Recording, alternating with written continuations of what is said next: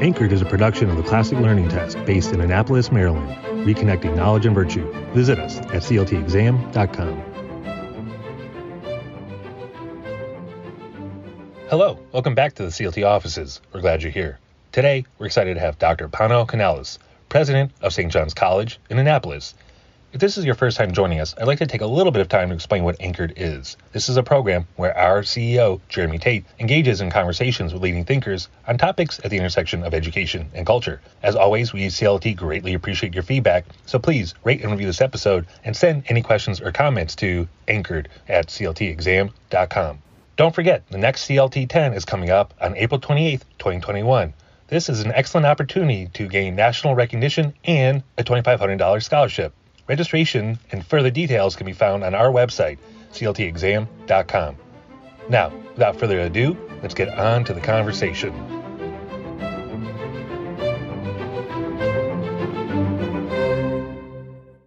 Welcome back to Anchor, the official podcast of the Classic Learning Test. Uh, today we have a very exciting guest, uh, the president of St. John's College, uh, right here in Annapolis, President Pano Kanelos. Uh, Pano, welcome to the program.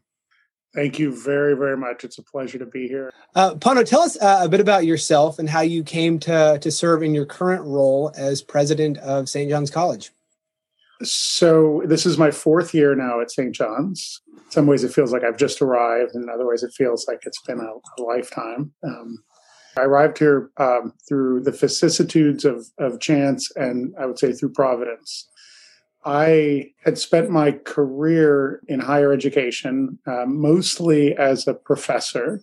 Did my PhD at University of Chicago in a program called the Committee on Social Thought, which is a mm. interdisciplinary program, uh, but really well known for its focus on um, on political philosophy and also on literature. And those were my two fields of study. I wrote on Shakespeare. I've always loved Shakespeare and then ended up launching my teaching career um, first at Stanford and then University of San Diego as a professor of, of English and drama and um, doing some work in the theater and um, teaching actors, but also teaching um, literature and literary history and um, loved all that. But then I found myself an opportunity to become a dean of an honors college called Christ College of Valparaiso University, which is sort of hmm. great books honors college. A really fantastic place. And and much of my teaching had always been centered on teaching broadly across what we consider classic texts. Um, and I had taught in honors programs elsewhere that had a kind of, uh, you know, we think of as a classical curriculum, great books curriculum. So, so this was the the natural gravitational pull of my career so I was at Christ College, and I was enjoyed that very, very much. And uh, that gave me a taste of what it would be like to be an administrator, to be somebody who had responsibility for hmm. um, such programs. And so when the opportunity to join St. John's was posed to me in 2017, I always thought this was the most interesting and kind of amazing institution from afar, but I'd never been officially connected. I jumped at the opportunity and I was really thrilled and honored. I, I I really am remarkably unqualified and unprepared to be a college president. So, like most things in life, it's been a lot of improvisation and uh, just a lot of elbow grease. But um, but it, it, it, has been a blessing for me. Well, what a unique college to arrive to. I mean, St. John's College in Annapolis. I mean, it's kind of the original and, and certainly the most famous Great Books College. Um, how did St. John's College come to be St. John's College? And was it was it always this Great Books program? I know it originally founded as King William School. Is that right? uh, in the 1600s, maybe the third yeah. oldest uh, college in America. Yeah. So I would say there's sort of two St. John's colleges. Um, there's the one that existed for the bulk of its history. It started in 1696. The third college founded in the United States, um, and uh, it was Harvard, William and Mary, and then St. John's here. Originally, St. John's was actually founded to be a public school. It was meant to be the University of Maryland uh, Western Shore. Mm. And on the opposite side of the Chesapeake Bay, uh, what is now Washington College was meant to be University of Maryland Eastern Shore.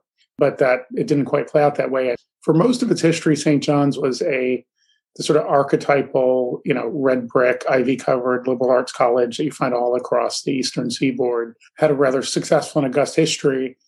Um, but in the early 20th century, St. John's took a kind of radical turn a revolutionary turn. Uh, with the nascent great books movement in the country at that time, um, people like Mortimer Adler um, and fellows at places like Columbia and University of Chicago starting these great books programs. St. John's at that time had, was experiencing financial troubles as college do colleges do from time to time, and uh, there was a change in uh, leadership.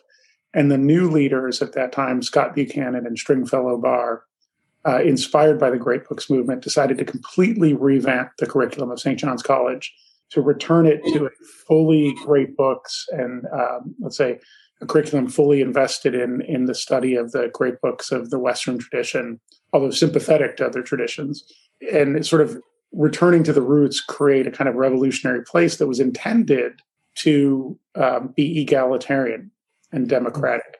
They really believed that the country and the world were in crisis in the 1930s, and you can imagine why and that what was needed to obviate this crisis was to share the learning of the Western tradition with as broad a swath of the population as possible.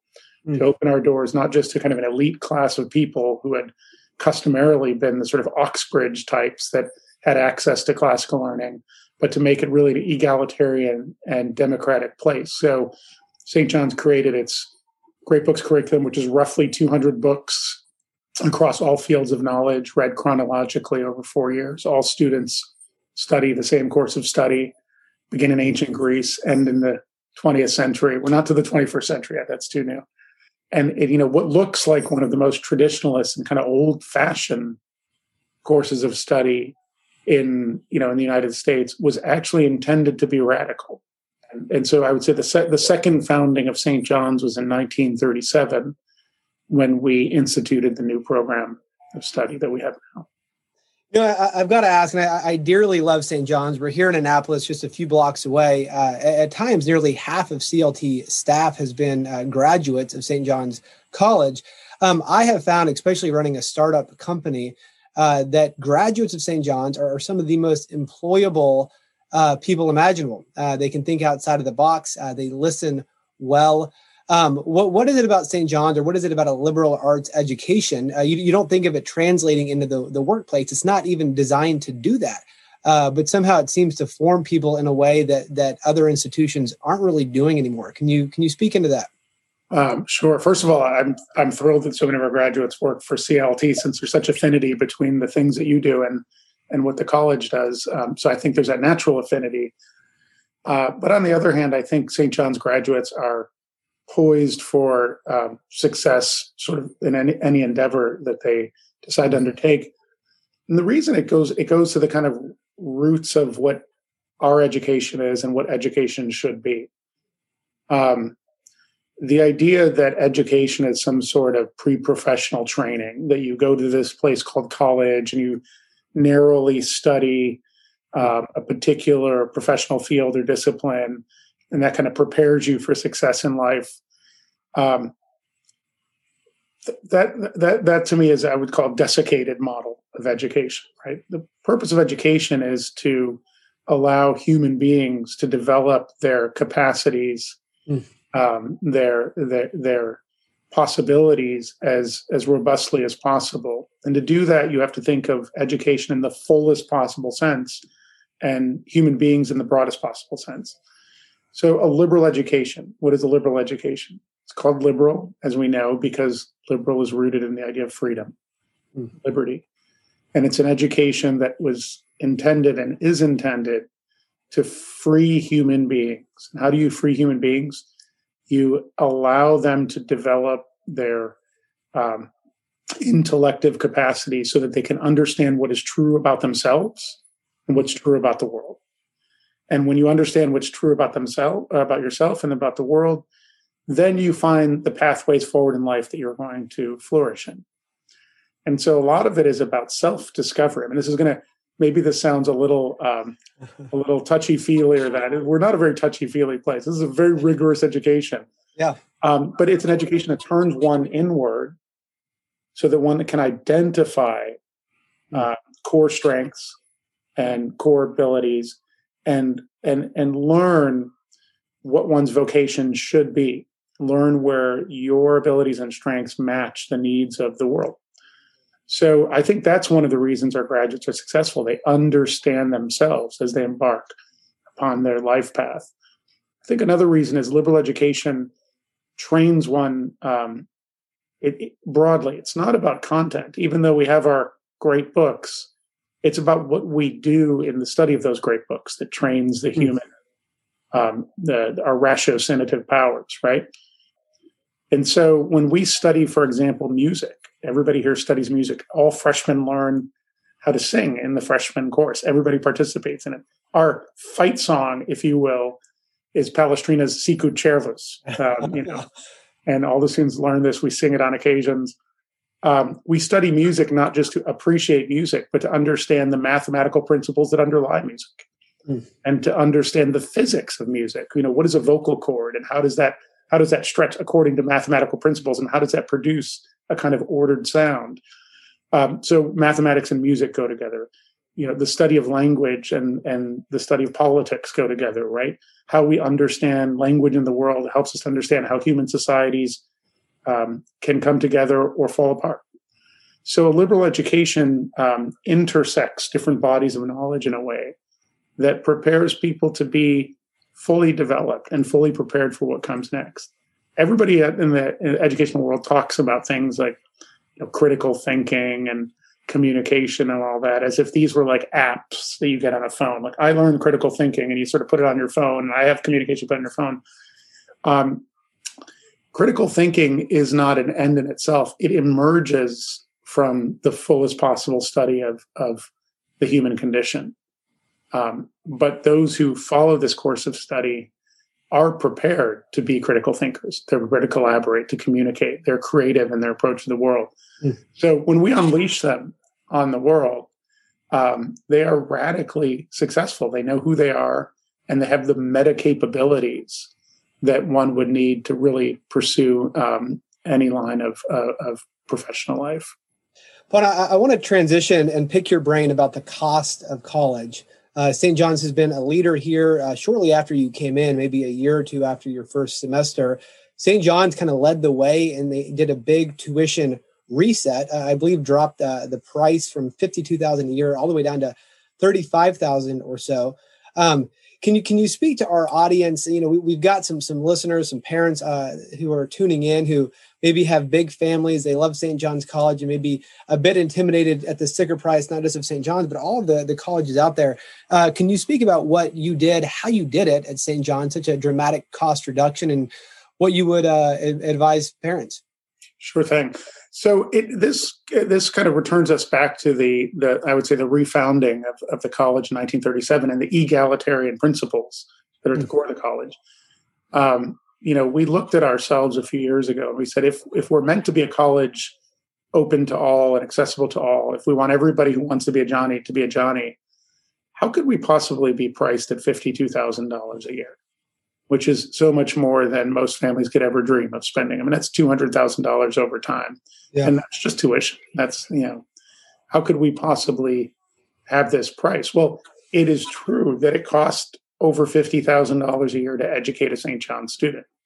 I mean, we we have a, a labor intensive um, educational experience in that all of our classes are tiny. Um, most of our resources are put into the classroom but we you know we hire wonderful teachers and um, and we want to keep that personalized and intimate approach to education. That's not a cheap thing to do. So we started to challenge ourselves. How how could we push the price the, the price of our education back to something more affordable while still providing the same education? So first you know we started exploring you know bringing 50% we ended up at 33%, which is essentially a rollback of an entire decade's worth of increases. And by the way, wow. yeah. we instituted this two and a half years ago. We've kept the tuition at 35,000 since. So we haven't been okay. raising tuition year over year. So we figured out we're going to, and then we said, well, what, how are we going to make up the difference? If it costs more than we can actually ask families to contribute. And many, many families are uh, also receiving financial aid or scholarships and merit aid and that. So um, the differential between what most families pay and the cost of providing education is actually quite stark.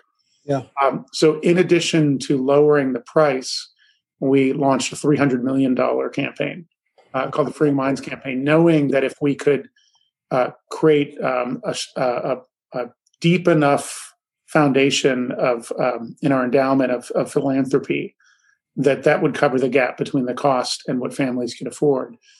Uh, to put it roughly, three hundred million dollars is a, over three hundred thousand dollars per student at St. John's. Uh, we started less than three years ago our campaign, and we've raised two hundred forty million towards that three hundred million already. So the affordability piece had two two two components: lower the tuition as far as we could go, and then raise money to fill the gap in, and also to cr- create even more opportunities for financial aid and and scholarship. Mm. And it's worked phenomenally well. Uh, we're even we're uh, we're thriving in terms of our enrollment, and uh, we are financially uh, very stable. What we've learned is that um, there are different ways to think about um, financing college education.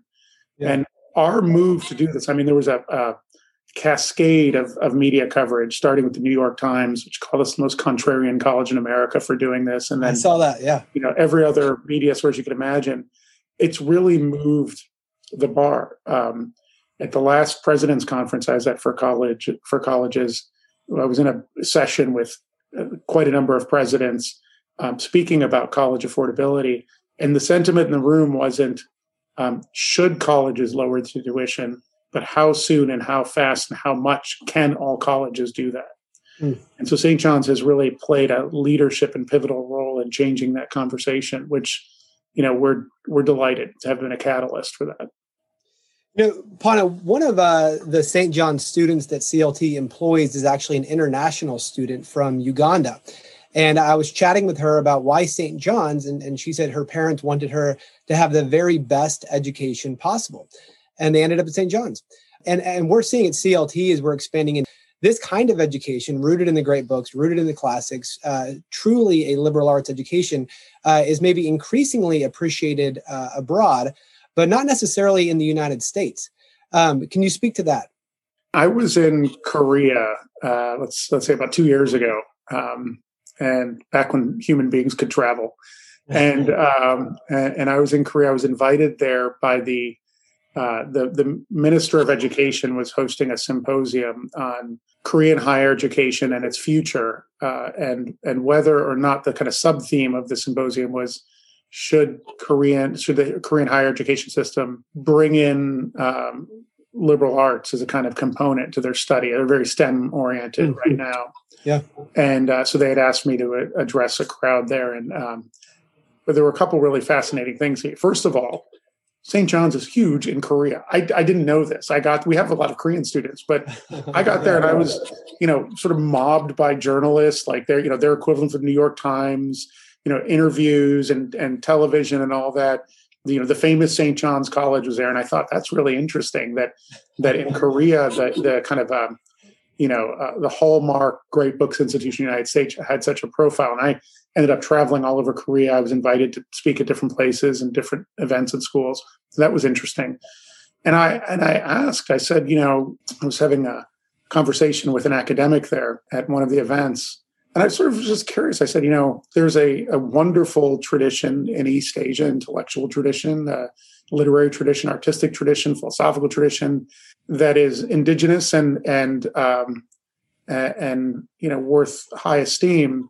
So why why would people in Korea be interested in a, a school like St. John's or programs that that were really oriented towards the Western tradition? And this guy looked at me, goes, he looked at me like I was asking the most ridiculous question. Because he goes, Plato, Aristotle goes, they're not the Western tradition, they're the world's tradition. Wow. They're the world's tradition. And so they see what we do as as complementary to everything that they do. And they're mm-hmm. incredibly eager to dive into the very texts that are at the core of, of the Western tradition, not at the expense of other things, but I think, you know, um, along alongside, parallel to the other things that they study. And they don't have their own local liberal arts tradition as well. So they're learning about the model of liberal arts from us and then thinking about what the content of a liberal arts education should be. And I think that applies to other places as well. I mean, I've been in the course of my time here, you know, I've been in China and Singapore and India and Australia and uh, across Europe and uh, in the Middle East. um, talking to people, um, meeting with institutions about liberal arts education, talking about St. John's.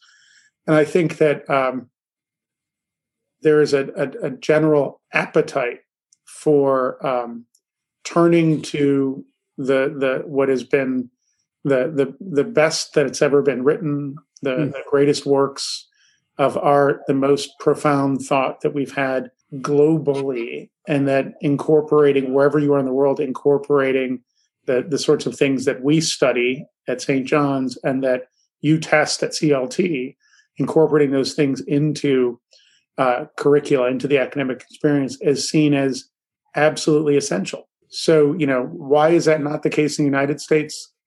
That's a, I think that's a different question.